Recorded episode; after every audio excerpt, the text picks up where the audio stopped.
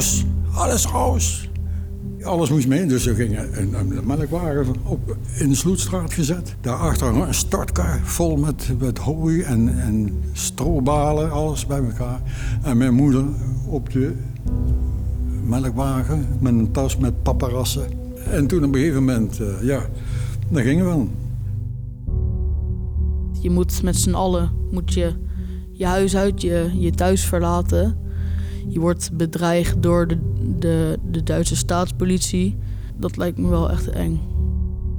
Ik, uh, ik weet nog wel dat ik met een, toen ik daar in Casanova even was, er stond een, een hand, handkaart, zo schuin, van hout. En daar kwam weer een luchtalarm. Dan hoorde je dat ding loeien. En een buurjongen van Albers, die kwam er ook. En die ging daaronder zitten. En ik ging naast hem zitten. En dan deed ik ja, een klap op die kar. Inslag van een een of andere granaat. Die jongen was een slag dood. Zijn hoofd hing ernaast. En ik zat ernaast. Ik, ik kan het me echt niet voorstellen. Mij lijkt echt heftig. Na zijn stem merkte ik ook wel een beetje dat hij iets... Uh, je, hij trilde iets. Iets van een beetje van angst of zo, of verdriet. Maar dat heb je natuurlijk met trauma's van de oorlog.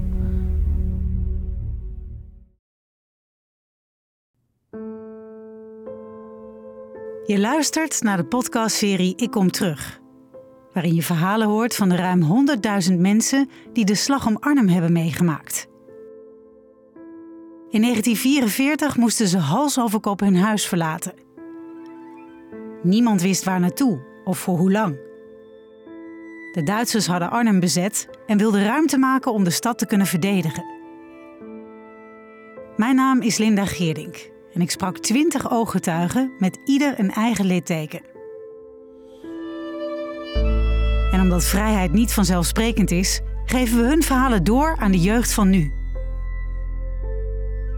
In deze aflevering het verhaal van Henk Teunis uit Arnhem door de ogen van de 12-jarige Tren. Samen met illustrator Hester van der Grift maakte hij een tekening voor Henk. Hoi, ik ben Tren en ik ben 12 jaar oud. Ik verzamel legerspullen, zoals ammunitiekisten, pakken, tassen. Uh, vanaf echt al wel jonge leeftijd. En ik vind het ook leuk om dan verhalen te horen uit die tijd.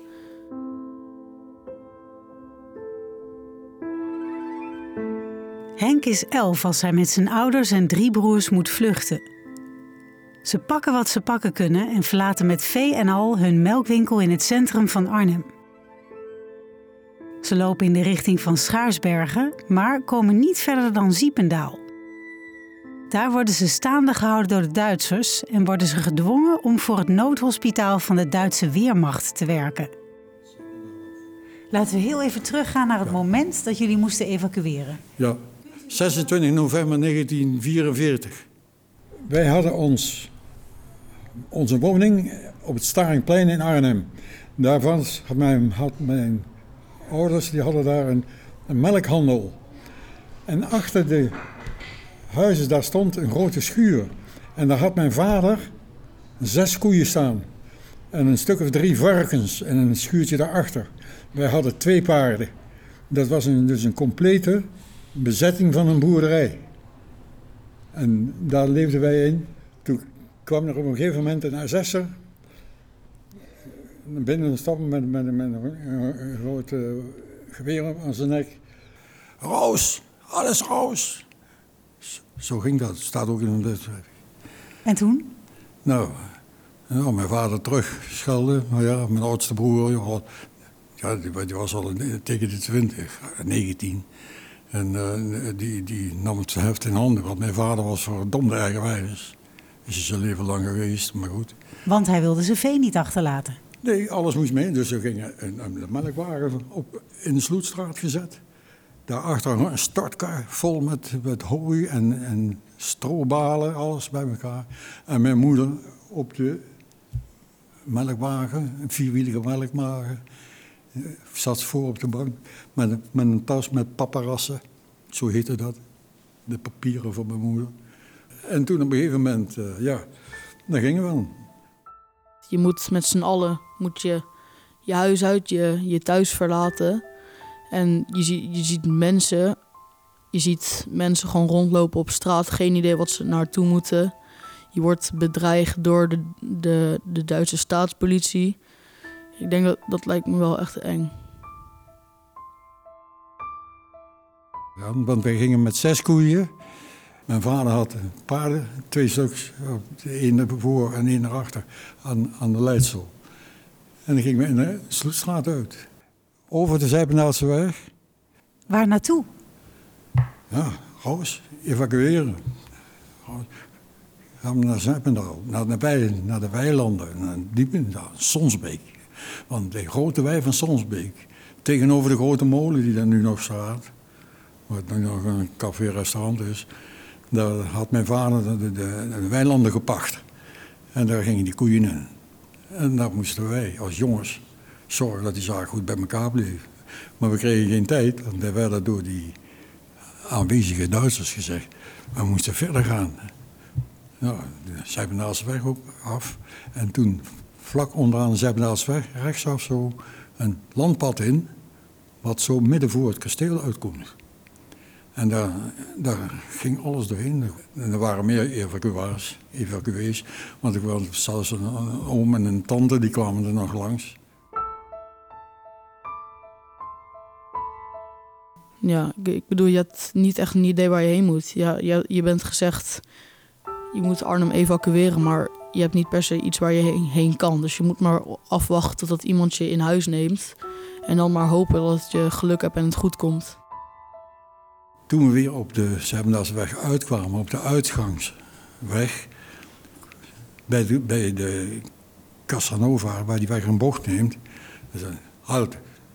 En uh, ja, ik werd uh, als knulletje van 11 jaar niet te woord gestaan, maar die Duitsers, er waren een paar SS'ers bij kennelijk, en die gingen nogal schreeuwen tegen mijn vader te keren. Maar mijn vader was ook een keiharde en die schreeuwde net zo hard terug.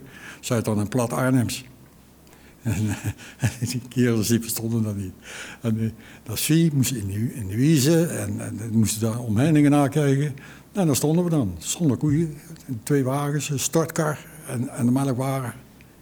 Nou, en die werden daar opzij gezet en er was zo'n zo, groen huisje, wat van de Stichting Gelders Landschap was of zoiets dergelijks. En daar moesten wij als mensen ons vestigen. Ja, dus jullie waren tegengehouden en moesten plaatsnemen in dat huis? In dat, in dat huis, maar in, in, de, in dat uh, Casanova, daar woonde, de, de naam ben ik even kwijt. Ik weet niet hoe die was. Uh, daar woonde, nou, en die, die had al voor zijn huis had hij een soort schuilkeldertje gebouwd. En mijn jongste broer en ik, dat was fantastisch, we meteen in dat schuilkeldertje kijken. Oeh, hier kunnen we fijn zitten. En mijn vader, met, een paard aan, de Leidsel. Een uh, paard huien, zoals ze dat noemden, langs langs de lat. Dat hij daar kon, zo'n gras kon krijgen. En toen zijn we daar gebleven en we hebben daar denk ik 14 dagen gezeten. En toen waren we intussen door de leiding van kasteel Zijbendaal. Dan kwamen, kan ik een paar platte petten aan. En die, die stonden met mijn vader en met mijn oudste broer. Mijn, mijn oudste broer die was, een, ja, die had op de ULO gezeten, die kon een paar woorden Duits spreken. En ja, wij moesten daar naar de, een, een van, de, eh, van die gebouwen die tegenover het kasteel staan. De voorkant was de zuidkant. Dat was een, bewoond door mevrouw Schulte van Zegwaard, zo heette die dame. Mm -hmm. En... Uh, Oh ja. Dus jullie, jullie hebben veertien dagen in die kelder gezeten? Nou, niet, nee, nee. We liepen gewoon rond het huis rond. Daar was niks te beleven. Want daar, daar reed die, die, die, die Duitser op een motorfiets of een, een zijspan, een motor met zijspan. En ik weet nog wel dat ik op een gegeven moment de, het lef kreeg om zo'n zo Duitser die er aankwam zetten. Toen vroeg ik of ik in die, in die zijspan mocht zitten. Oh, Moest me aanzagen. Nou, Zijpendaal heen. En ik was weg. Mijn jongste broer precies hetzelfde. Wij konden meer rijden met die Duitsers. Wij hadden geen probleem met die Duitsers. Mijn ouders die hadden een probleem. En de oudste broer, die, eh, die, die werd aan het werk gezet in de keuken. Dus vanuit Casanova, dat overigens Casa Bianca heette, moesten jullie naar een van de gebouwen tegenover kasteel Ziependaal? Ja, in een orangerie. Plaatsnemen in de, in de noordelijke orangerie en de zuidelijke. In de noordelijke stonden de, de koeien plus de vrachtauto's van die Duitsers. En de koeien was een speciale stal gebouwd. Daar hielpen die Duitsers mee om een stal te maken voor die koeien. En, uh, ja. ja, want de Duitsers hadden daar een krankenlazaret. Ja, in, in Zijpendalen. Mijn moeder die moest, die werd aan, uh, erbij gehaald. Mijn moeder was een jaar of 50 toen, denk ik. Want die was van 1896. Ja, dat was ja, een jaar of 50. En die moest daar uh, met, die, met die ziekenkamers langs. Weet ik wat, wat ze daar deed. Ik kwam er niet binnen. Maar ze moest helpen? Ja, ze was aan het werk daar. Want iedere keer kwam ze naar, naar, naar, naar huis en ging wat uh, eterij voor ons koken. En maar bracht uh, pannen mee met wat ze daar hadden. En dat kregen wij te eten verder. En, en jullie, hoe kwamen jullie de dagen door? En, mijn jongste broer en ik, ik was dus een jaar of elf en mijn oudste broer die was acht jaar, is drie jaar jonger. En die, ja, wij moesten van die Duitsers, van een, zulke brokken kooks die ze met een platte wagen met twee Russische paarden ervoor van het station hadden gehaald. En die moesten wij met een, een hamer omhoog klein staan, zodat het in de verwarming kon. Want het waren kolen? Dat, waren, dat waren, was kooks. Want mijn oudste broer die ging dan wel vaak met mijn vader samen. Die, die, die brokken halen, zulke brokken kooks. Op een gegeven moment de kelder onder een van de orangerie, die was vrij groot, die was bijna onder dat hele gebouw. Dat, als, als, er, als luchtaanval kwam, dan hoorden die, die granaten overheen vlogen. En in het plantsoen een zaak ontploffen en die kant door gaan. En dan allemaal onderin zitten tot het stil werd. En dan gingen we weer aan het kookse kloppen. En hoe was het in die kelder? Hoe heeft u dat ervaren? Oh, dat was, was, gewoon een groot hok. Hoog hok. En het was uh, ja, stoffig als we zaten te hakken. Want die, die, die, die, granaten sloegen wel eens een keer in aan de voorkant. En dan kwam er een lading stof binnen. En dan zaten we daar rustig te wachten. Maar ik heb niet daar ooit pijn aan gehad, persoonlijk. Het was mij allemaal sensationeel. Ik denk ook dat heel veel bang waren. Maar die gevoelens ook. Ik denk dat ze daardoor. Ik denk dat ze daar ook wel mee. Na een tijdje zijn ze daar misschien ook wel een beetje aan gewend. Angstgevoelens, heeft u die nou, gehad? Angstgevoelens heb ik persoonlijk niet gehad. Het was altijd zo, er stonden koeien op stal. Die koeien moesten wat vervoer hebben. Zorg dat ze hooi krijgen, zorg dat ze bieten krijgen. Zorg dat ik ga gras halen. En dat, dat, deden wij als jongste jongens. Mijn vader die was veel te... Ja, die ging op die platte wagen, die platte melkwagen en een paard ervoor naar Arnhem. Met een, met een, een, een Duitser naast zich op de bok. En dan gingen ze ergens spullen halen veevoer en spullen thuis. hij is nog in die tussentijd terug geweest naar Sloetstraat, Staringplein, waar wij gewoond hadden. En ja, er was niemand meer. Het was helemaal leeg. Dus eigenlijk, als ik het goed begrijp, heeft u tijdens die periode in Ziependaal eigenlijk best mooie herinneringen. Het was Voor vooral... mij persoonlijk. Ja, ja, maar mijn vader niet natuurlijk. Want die, die, die, die hooizolder achter, die stond vol met hooi. Die moest iedere keer daar voer halen voor de paarden, voor de koeien. En die werden op die melkwagen volgestouwd en werd weer naar Zijpendal getransporteerd. Dus het was hard werken? Ja, wij, wij, wij als jongens, vier persoons. Mijn oudste broer moest hard werken. Mijn tweede broer, die vier jaar ouder was dan ik. En nou ja, wij moesten dus ja, vooral die, die, die koks kloppen. En toen op een gegeven moment moesten we helpen een, gat graven in, het, in de midden, midden tussen die twee gebouwen in. En daar werd een, een keetje gezet. En daarin kwamen uh, Duitse soldaten met hun Duitse wagen. Met allemaal uniformen. En die werden daar opgehangen. En moesten, moesten wij die kachels die daar stonden stoken. Want die werd er ontluist. Dat hoorde ik later. Ik wist niet waarom dat allemaal was. Ik wist helemaal niet eens wat, wat luizen waren. En had u toen ook al het gevoel dat u voor de Duitsers aan het werk was? Was, dat, was dat vreemd? Niet. Gewoon voor ons, ons, handeltje, onze, onze koeien, onze paarden. Dat dat allemaal goed liep. En dat, mijn moeder, eh, ja, die bracht altijd een pan vol met uit de keuken, beneden, uit, huis, uit, het, uit het kasteel, mee naar de orangerie. En dat was onze bikke cement. Ja, ik denk aan de ene kant lijkt het me best lastig, want je werkt natuurlijk voor de vijand. Nou, vijand kan je het niet echt noemen. Er zijn geen goede, kant of slechte kant. Ja, die zijn er wel, maar de soldaten die worden ook maar gedwongen. Maar aan de andere kant lijkt me wel lastig, want je, val, je werkt mee met de mensen die je, die je land zijn binnengevallen. Dus ze zorgden voor het eten voor de Duitsers, maar er bleef altijd wat over voor jullie. Wij moesten altijd de melk naar, de Duitsers brengen. En dat waren van die zes koeien, dat was misschien een 40 literse bus melk. En die was uh, iets meer dan half vol. En dan moesten we pannen halen bij mijn moeder. En dan kwam zo'n Duitse kok, aardige kerel overigens weer, en ik ben nog. En zei, doe Heinz, kom maar her. Ja, want ik heet Henk en dat is Heinz. Dat was een, duidelijke Duitse naam. En die gooit dan die, een paar, paar pannetjes met melk voor je naar moeder. Met, met. En dan gingen we naar, naar, naar ons eigen plekje. In april kwam de bevrijding in zicht en dat maakten jullie op een hele bijzondere manier mee. Want uw broer speelde daar een belangrijke en spannende rol in. Ja, dat was ook dat is een hoofdstuk apart. Dat was een tijd van, van, van drie dagen dat die affaire begon. Er kwam op een gegeven moment een, een, een SS'er op de fiets van, van Schaarsbergen af. En die kwam daar langs fietsen. En die kwam op het kasteel en er stonden ook uh, officieren, want er stonden daar ook maar zwaar Heil Hitler te, schreeuwen en zo en weet ik allemaal wat. Maar op een gegeven moment uh, kwam mevrouw Schulte zeggen die Duitsers zeggen dat, jullie weg moeten, met z'n allen. Want de Duitsers komen terug hier. Die, de SS komt uit Schaarsbergen vandaan. En maar toen was met mijn, had mevrouw Schulte, die had op een gegeven moment een, in overleg met die Duitse bezetting, de militaire bezetting, die daar uh, alleen maar was voor verzorging van zieken en gewonden.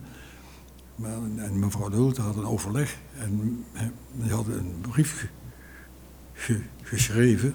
En daar hebben ze mijn oudste broer, die toen 19 of 18 was, naar, naar Zijbendaalse weggestuurd. Op de fiets. Neemt het fietspad maar, een stok voor op zijn fiets. Een, een wapperende witte, witte doek eraan. En hij fietst daar rustig weg. Oei. Maar met welke boodschap werd hij op pad gestuurd? Met die brief. Ja, en wat stond er in die brief? In, in, in de brief stond het verhaal voor die Canadezen. En. Van, komen jullie alstublieft, want die Duitsers komen dat verhaal werd later wel duidelijk gemaakt wat daar gestaan moest hebben. Dat mijn oudste broer, die, die nam dat mee. En die het, kwam, het begin van de bevrijding? Het begin van de bevrijding. Ik weet niet welk moment dat is geweest. Dat is wel zo rond 25 of, of, of 30 maart geweest of iets verder.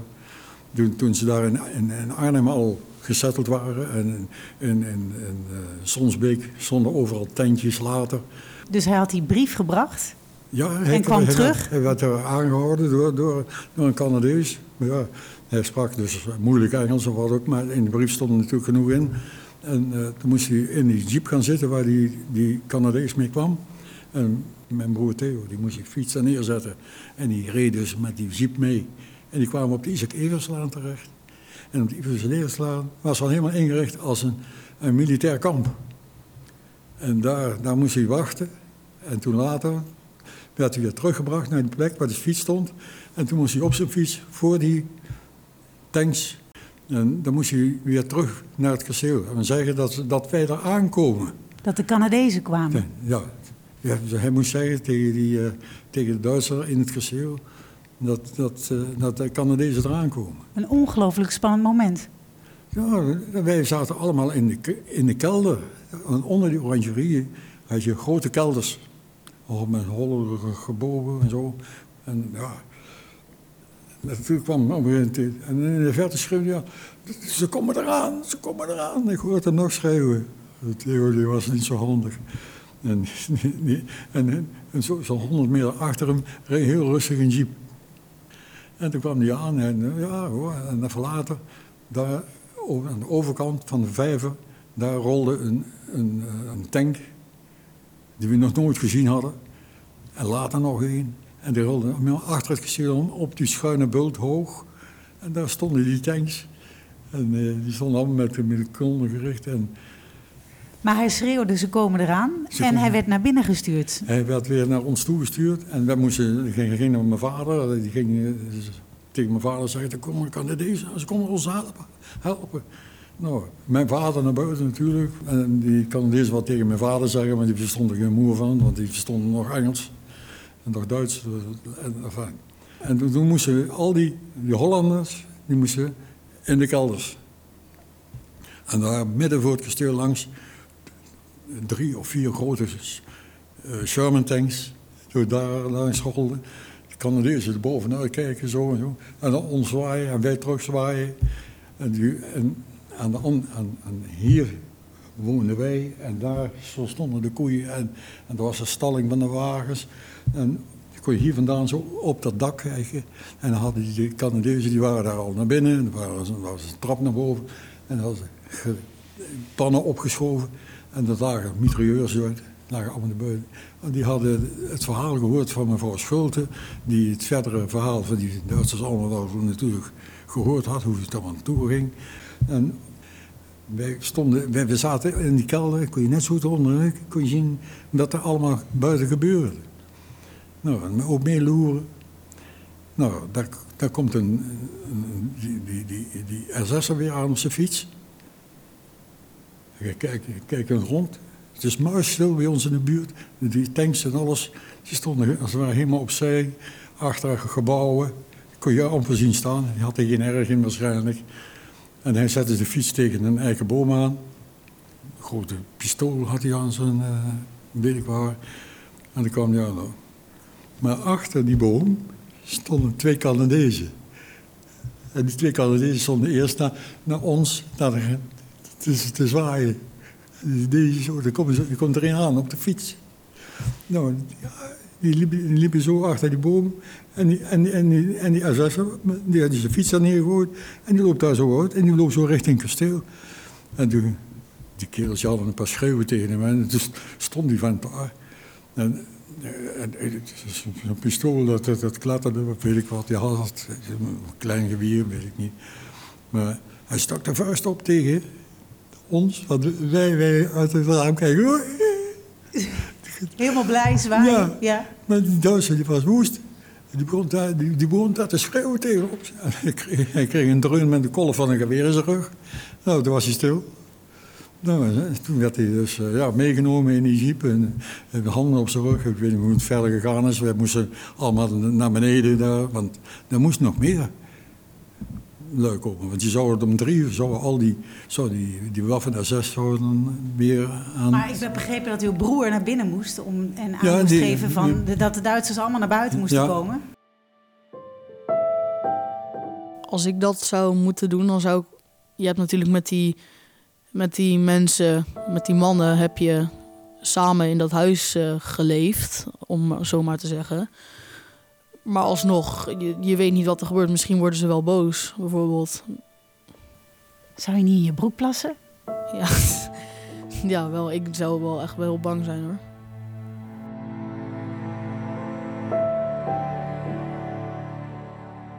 Hij stond voor het kasteel en toen kreeg hij van die commandant van die Duitsers te horen dat hij naar binnen moest en dat hij alle wapens naar buiten moest. Toen kwam mijn broer naar buiten met een arm vol geweren en medicine-geweren. En uh, naar die Duitsers toe. Er stonden meteen een paar Canadezen bij en die, die pakten dat allemaal over en die gooiden ze allemaal in een brengcarrier. En hier zaten Duitsers tegen de muur en daar. En die uit het kasteel kwamen, die waren allemaal, moesten daarnaast gaan zitten. En ze zwaaiden naar ons. We hadden daar ja, negen maanden met die kerel samengewerkt. Ja, ik bedoel, je hebt natuurlijk, zoals ik net al zei, ik ben met die mensen, ben je omgegaan en zo, je kent ze. Maar het zijn nog steeds soldaten, het artsen die zich moeten overgeven. Maar wat nou als ze dat niet willen? Wat nou als ze dan... Je ziet heel erg de menselijke kanten van in. Ja. Ja, voor ons, voor mij persoonlijk, ik vond het heel, heel interessant. En ja, mijn, mijn eh, oudste broer die ging mee onmiddellijk heel moeilijk met die uh, Canadezen dan praten, maar dat lukte allemaal goed. En er kwamen ook, uh, ja, er waren Hollandse vertalers kennelijk. En, en kwamen de tanks door de straat, zag u vlaggen, blije mensen, wat zag u? Ja, de, geen mens. Want Sijpendaal was on, bemand. Om, er woonden geen mensen. De enige die daar woonde, dat was Casanova. Daar woonde één stel. En wij woonden op het uh, Caseret, wat lazaret. En, en wij werkten daar gewoon. U heeft een foto meegenomen en dit is dus de plek waar jullie zaten in Ja. Ziependaal. Ja, hier, hier, hier woonden wij, in, dat, in dit huis. Hier, hier mijn vader en moeder en hier, en hier boven wij. En hier eh, wij. Ja, en dit huis staat er nog steeds. Ja, de koetshuis staat er nog steeds en dit ook. Tegenover Warrensborn. Ja, er is geen boerderij meer trouwens. Het is alleen maar een, eh, een opslag van Stichting Ja, Gelderstadschap. wijn, wijnhandel zitten geloof ik. Ja, weet ik al wat. Ehm, ja, uw vrouw is even aangeschoven, want eh, er is hier een papiertje en daar staat op de vergunning. Dat jullie destijds eh, daar mochten wonen in eh, Ziependaal. Ja, op naam van mijn vader. Kunt u er iets meer over vertellen Ja. waarom dit zo bijzonder is? Ja, dat is zo bijzonder, omdat ze toestemming kregen om op Zijpendaal eh, negen maanden daar te vertoeven in de, in de oorlog. Maar Ja. dit is het bewijs van de burgemeester dat ze daar mochten, op Zijpendaal mochten wonen. Ja, Is er nog meer bewaard gebleven? Eh, ja, ik had hier nog iets. Dit is het envelopje. En Ja. dit zijn stamkaarten. Die stamkaarten die moest je hebben, anders kreeg je op de bonnen geen brood. En dit is het bonnenlijstje, wat toen in de tijd in de krant stond. Als je daar koek of levensmiddelen. Kijk, ja, de, jongens bij hun thuis moesten dan die eruit knippen, want dat was in die week was dan eh, de koek kon je krijgen, of aardappels, of de melk en, de levensmiddelen. Dat was, en, en er stond dan in de krant aangegeven wanneer je die bonnen kon gebruiken, wanneer ze geldig waren. Ik zie het hier, want Ja. het krantartikel staat En als je erbij. die stamkaarten niet had, dan kreeg je die vergunning niet. Je moest dit hebben. En dat werd dan aangetekend aan de achterkant. Kijk, werd dan aangetekend wat je had gehad. Ja, dus samen met de stamkaart en Ja. de bonnen En kreeg je bonnen- voedsel mee. Ja. Ja. Mooi, bijzonder dat u dit nog heeft, hè? Ja, ja, Ja. Ik, ik, ik was daar heel zuinig op. En, maar nu ik wist dat ik hier naartoe ging, dacht ik, ik moet het hier laten. Want mijn kinderen die ook, interesseren zich daar niet zo. Ja, tenminste, wij hebben ook alweer acht achterkleinkinderen. En, de, ja, en die hebben weer hele andere ideeën. Daarom is het goed dat ze het nog eens een keer eh, herhalen voor die kinderen. Dat, ze- dat, ze, dat ze daar eh, precies weten wat er toen gebeurd is. Want nu herhaalt het zich weer. Weer die oorlog. Weer het, het nieuws op de radio, op televisie. Je hoort alleen maar over de oorlog. Als zij die beelden zien, dan denken ze natuurlijk weer terug aan die geluiden, die gevechten. Daar word ik door geëmotioneerd. Omdat ik het zie. Ik loop nog op de Velpenweg. En, en de, de, een, een mevrouw die. Er werd een kindje geboren. Zo op de straat. En wij liepen er langs. En wij mochten, ik was negen jaar en ik mocht er niet naar kijken van mijn moeder. En dan hingen ze er gewoon een kleed voor. Wij als kinderen zagen dat gebeuren. Ik, eh, ik weet nog wel dat ik met een, toen ik daar in Casanova even was, er stond een, een hand, zo schuin, van hout. En daar kwam weer een luchtalarm. Hè? En dan hoorde je dat ding loeien. En een buurjongen van Albers, die kwam er ook en die ging daaronder zitten. En ik ging naast hem zitten. En dan deed ik ja, een klap op die kar, eh, inslag van een een of andere granaat. Die jongen was een slag dood, zijn hoofd hing ernaast. Ja, en toen, ja, en ik zat ernaast. De hele achterkant van En, en, dan zag je, die dreef helemaal van bloed. Ja, ja dat, dat soort dingen. En Duitse soldaten die, die gefusilleerd waren later. En daar heb ik zo op een rij zien liggen. Ik ben gewoon- bij, bij gaan staan kijken. En een beetje opzij gezet, een beetje recht leggen, benen recht gelegd. Ja, dat, dat soort. Het was zo, eh, dode mensen, dat, dat deed mij weinig. Dat deed mij echt weinig. Ik kan het me echt niet voorstellen. Mij lijkt echt heftig. Aan zijn stem merkte ik ook wel een beetje dat hij iets... eh, hij trilde iets. Iets van een beetje van angst of zo, of verdriet. Maar dat heb je natuurlijk met trauma's van de oorlog. Ja, en wij zijn nu achter in de tachtig. En nu besef je wat het is om fijn te leven. En niet meer eh, eh, eh, altijd met oorlog en vervelende dingen. De wereld is zo mooi, de natuur is zo mooi. Je moet ervan genieten. Het is zo voorbij. Ja. En kunt u het ooit vergeten? Of bent u er nog iedere dag mee Nou, bezig? Ik, ik, ik ben, ben daar los van. Ik word door eh, de kleinkinderen de goede kant op gestuurd.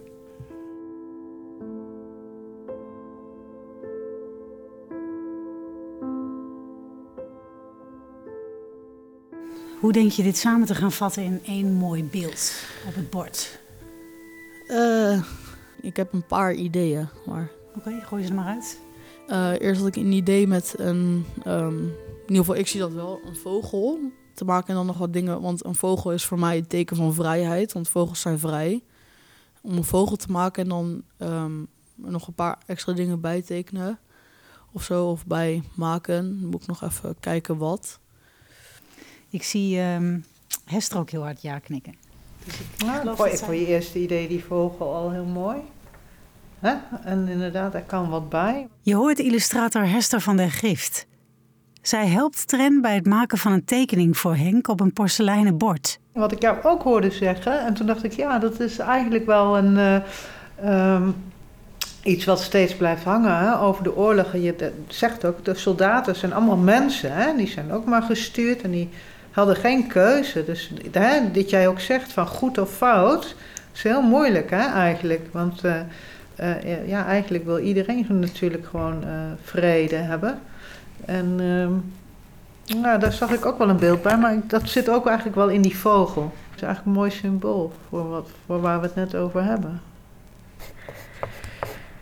Ben jij nu een hand aan het tekenen? Ja, ik wou. Ik, Nou, dat doe je goed. Ja, ga lekker nee, door. het idee was eh, een beetje. Ik vind het al eigenlijk een heel erg mooie Ik compositie. wou, ik wou het idee dat twee handen elkaar vasthouden van broederschap, dat ontstaat natuurlijk ook, maar ik- niet dat vind ik wel goed. een mooie. Ik vind dat wel heel mooi. Misschien moet- Nee, nee, nee. ja, laat staan. ja. Want ik vind het juist wel mooi. Ik, die twee handen die naar elkaar reiken. Weer dan hier nog Oh ja. eentje. En die vogel die daar tussendoor vliegt. Ik vind het eigenlijk wel een erg mooi beeld al. Ik ook hoor. Nou, We hebben geen zwart, zie ik. Of wel? Ehm, we hebben wel een grijsje. Voor die vogel is het wel mooi. En voor, kijk, je hebt hier ook een, een eh, huidskleur. Een, ja, Huidskleurig een licht, eh, achtig. Precies, huidskleurig-achtig. Dit is ook een huidskleur natuurlijk. Ehm, ik zou die handen even een andere kleur maken. Die handen die, eh, die naar elkaar toe reiken. En Ik dan, denk omdat ik eentje die en eentje deze. ja, dat vind ik ook dat mooi. is, het gaat natuurlijk over die verhalen, maar dit representeert. dus, sorry, geen idee wat ik wil zeggen, maar het, het geeft natuurlijk ook een beeld van de moderne, een beetje. Van dat. Ja. Precies. Ik denk dat je snapt wat ik bedoel. Ja, heel Ik hoop goed. het, nee, nou zeker. Nee, maar dat zat al in jou, in, in wat je al eerder zei inderdaad. Van dat is eigenlijk geen goed of fout. Dat vind ik een mooie eh, opmerking. Ik ben heel slecht in handen tekenen, dus eh hopen dat het Moet ik goed hem een beetje voordoen? Ja, Ja, je had het eigenlijk al heel goed hier gedaan hoor. Kijk, zo'n Maar hand. het is, het is echt heel simpel. Ja, dus- nou, ik vind handen helemaal niet zo simpel. Nee, maar wat, hoe ik het hier had getekend. Maar wat, wat een hand is eigenlijk, hier, dat kun je een beetje vasthouden. Zo'n vierkantje, hè? Hier komt de duim uit, uit die ene kant. En de, de vingers die komen dan een beetje uit de andere zijde. Moet ik dan dit ook hier eerst vier Nee, dat hoeft niet. maken? Ja, mooi man. En ik vind ook, ik vind nu al die twee kleuren samen echt heel goed werken. Ja. Ja, Ik denk dat ik het dus vogel vrij simpel ga doen, want ik wil het Mhm. een silhouet maken. Mhm. Dus ik denk dat ik de vorm eh, niet zoals hier, ja, zoals hier, die vleugels en dan dat lijfje ja. met dat hoofd. ehm, en dan gewoon Maar grijs je, maken. je, je mag het jezelf ook makkelijk maken hoor. Door te zeggen van, oh ik maak die vogel een beetje abstract. Ja, gewoon Ja. zoals een kind een vogel tekent. Zo begin ik ook altijd. Het is een vliegende vogel? Ja, Oké, dan zie je nog meer die vrijheid, want vogels Ja, hebben precies. gewoon Ja. overal, nou Mhm. overal zou ik ook noemen, maar meeste heen. Nou, ik vind je idee gewoon ijzersterk. En dan ehm, moet, je, moet je eigenlijk gewoon een beetje proberen, gewoon een beetje zorgeloos te tekenen. Kijk, zo een beetje. Ja, heel goed. Best, Heb moet, moet ik hem ook inkleuren eigenlijk? Nou, voor mij hoeft het niet. Want Nee? Ik vind, nee, ik vind hem al mooi als vorm. Maar hij heeft nog wel een oog nodig. Dan is, het, Oog. dan is die wel af. Wel? Ja, dat kan een stip zijn. En je kan ook zo'n een rondje met een stip erin. Wat je net zelf fijn vindt. Dit oog is niet heel goed. Jawel, waarom niet? Kijken. Ja, ik vind Het het, is, een het is oog. oké. Hij is klaar. En, ben je tevreden? Dat is oké. Niet zo kritisch op jezelf hoor. Je doet het echt goed. Mm. Zit dat verhaal erin wat je wil overbrengen? Ja, ik denk het wel. Nu nog even spannend eh, wat Henk ervan gaat vinden. Toch? Duimen. Dat hij het mooi vindt. Dat gaan we nu horen. Want het moment is aangebroken waarop Tren en Henk elkaar voor het eerst gaan ontmoeten. De vrouw van Henk, Anne, is er ook weer bij. Henk Teunissen. Een tram. Dat is lang geleden, hè? is zeker lang geleden. U mag gaan zitten. Oké. Zo. Zo, nou fijn dat u er bent. Ja, Het Openluchtmuseum. Ja, we zijn geen onbekend vaak- terrein voor mij. Nee. Nee, we zijn Ik heel ben er al diverse keren geweest. Ik ben een geboren Arnhemmer, 1933. En nu ben ik 89. Zo. Ja, dat is niet niks, hè? Nee. Nee, en wat je allemaal niet hebt meegemaakt in die 89 jaar, ik ben een boerenzoon, dat ik dat voorop stel. Tren, bijzonder om meneer Teunissen nu in het echt te zien. Eh, ja, ik vind het best eh, bijzonder wel. Je vond het ook een beetje spannend, hè? Ja, som- soms was het wel van dat je denkt van... Wauw, hoe, hoe dat... Ik kan me niet voorstellen hoe dat is gegaan. Je kan het nu wel lezen, maar je kan je eigenlijk niet goed voorstellen hoe het echt zou gaan zijn. Je hebt het niet meegemaakt, maar dat had moeten meemaken. Dan had je het spannend meegemaakt. Nu heeft die Tren, heeft u van hem al gehoord, Ja? gelezen en ook het interview met u gehoord. En hij heeft iets voor u gemaakt. Ach, Tren haalt zijn kunstwerk tevoorschijn en laat het beschilderde bord aan Henk zien. Ja, ik heb ehm, meerdere dingen erop gemaakt. ja. Die vogel is voor vrijheid. Ja, Eh, die twee armen die naar elkaar grijpen, ehm, ja, ja. teken voor broederschap. En die bladeren daar, dat staat eigenlijk ehm, symbool voor 4 mei dat ze de kransen neerleggen en zo. Heel mooi. Is dit eh, voor mij persoonlijk? Ja, dat is Nou, voor u. ik ben zeer erkentelijk hiervoor. Heel bijzonder. Het geeft een, een, een aanduiding van hoe de situatie toen was. Kijk aan. U heeft uw vrouw ook meegenomen. Wat vindt u ervan? Ja, het, het emotioneert mij. Ik vind het fantastisch. Geweldig. Dan heb je het verhaal goed begrepen, hè? Ja. Ja, heel mooi. Heel mooi. Ik vind het geweldig dat die jonge mensen er zich nu voor interesseren. Dat, dat, dat ze de mogelijkheid krijgen dat dit mag nooit vergeten worden. Een, een oorlog is alleen maar om eh, mensen tegen elkaar op te zetten en, en dwars te zitten. Het beste kun je maar geen oorlog voeren. Ik ben zelf militair geweest, ik ben tankchauffeur geweest. Dus ik, ik weet wel wat het betekent militair te zijn en wat te doen. Maar zorg dat je daar nooit bij komt. Waarom, zoals Poetin nu ook, waarom moeten ze om een stukje grond zoveel mensen dood eh, laten gaan? Tren, neem je deze woorden ter harte? Ja. ja, maar dat is ook denk ik wel een van de redenen waarom ik het leger in wil. Vechten voor vrijheid. Waar je het leger, het leger in. Ja, Ja, ja. bij de luchtmobiele brigade. Oh, de luchtmobiele brigade, ja, een beetje, een beetje van de aarde af, hè? een beetje ruimte. Maar leef, Nee, maar je leef zou- je leven. Eh, d- Doe vooral eh, goede dingen. Als je mensen helpt, dan heb je veel meer plezier als dat je oorlog voert. Ja, ik vind het... eh, ik, ik hoop dat jullie er goed eh, bij nadenken dat dit niet meer mag gebeuren. Nou, ik vind het eh, wel heel fijn dat je nu met ons, zulke oudere mensen, dat jullie je daarvoor interesseren nog. Ja, en Dat wij nog ons woordje mogen doen, dat vinden wij heel geweldig. Wij voelen ons niet aan de kant geschoven. De- hè? Met deze mooie woorden sluit ik af aan. Ja. Ontzettend bedankt dat jullie er waren. Ja. Meneer, meneer Teunissen ook ontzettend bedankt. hè? Ja, ik, ik, ik kan nog, ik, ik kan nog wel een uur doorgaan, maar ja. Zo lang hebben we de tijd niet. Helaas. Ik zou bijna zeggen, ik kom een keer bij mijn buurt, dan zal ik je wat verhalen vertellen. Precies. Ja. Ja. Je luisterde naar de podcastserie Ik Kom Terug. Wil je meer evacuatieverhalen horen? Luister dan hier naar andere indrukwekkende herinneringen. Zo ook het verhaal van chef Gorter.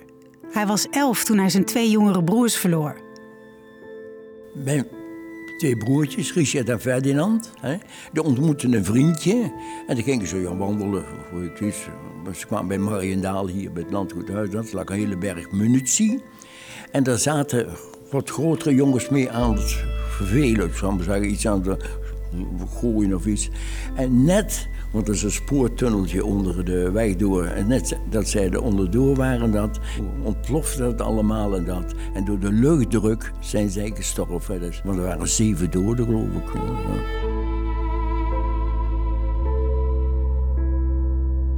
De verhalen van ooggetuigen worden steeds zeldzamer.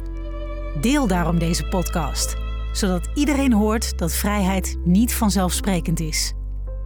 Deze podcastserie is mogelijk gemaakt dankzij de samenwerking tussen Airborne Museum Hartenstein, het Nederlands Openluchtmuseum, de Airborne Region, Bureau Kessel en de NOW Foundation. Met steun van provincie Gelderland, Programma Vrijheid, gemeente Arnhem, VSB-fonds en het V-fonds. De redactie werd gedaan door Marieke van Kessel. De montage lag in handen van Linda Geerdink. En de eindmix deed Peter Kluiver. Wij hopen natuurlijk dat veel mensen gaan luisteren en daarvoor helpt het wanneer je een recensie achterlaat bij Spotify of Springcast. Graag tot de volgende aflevering.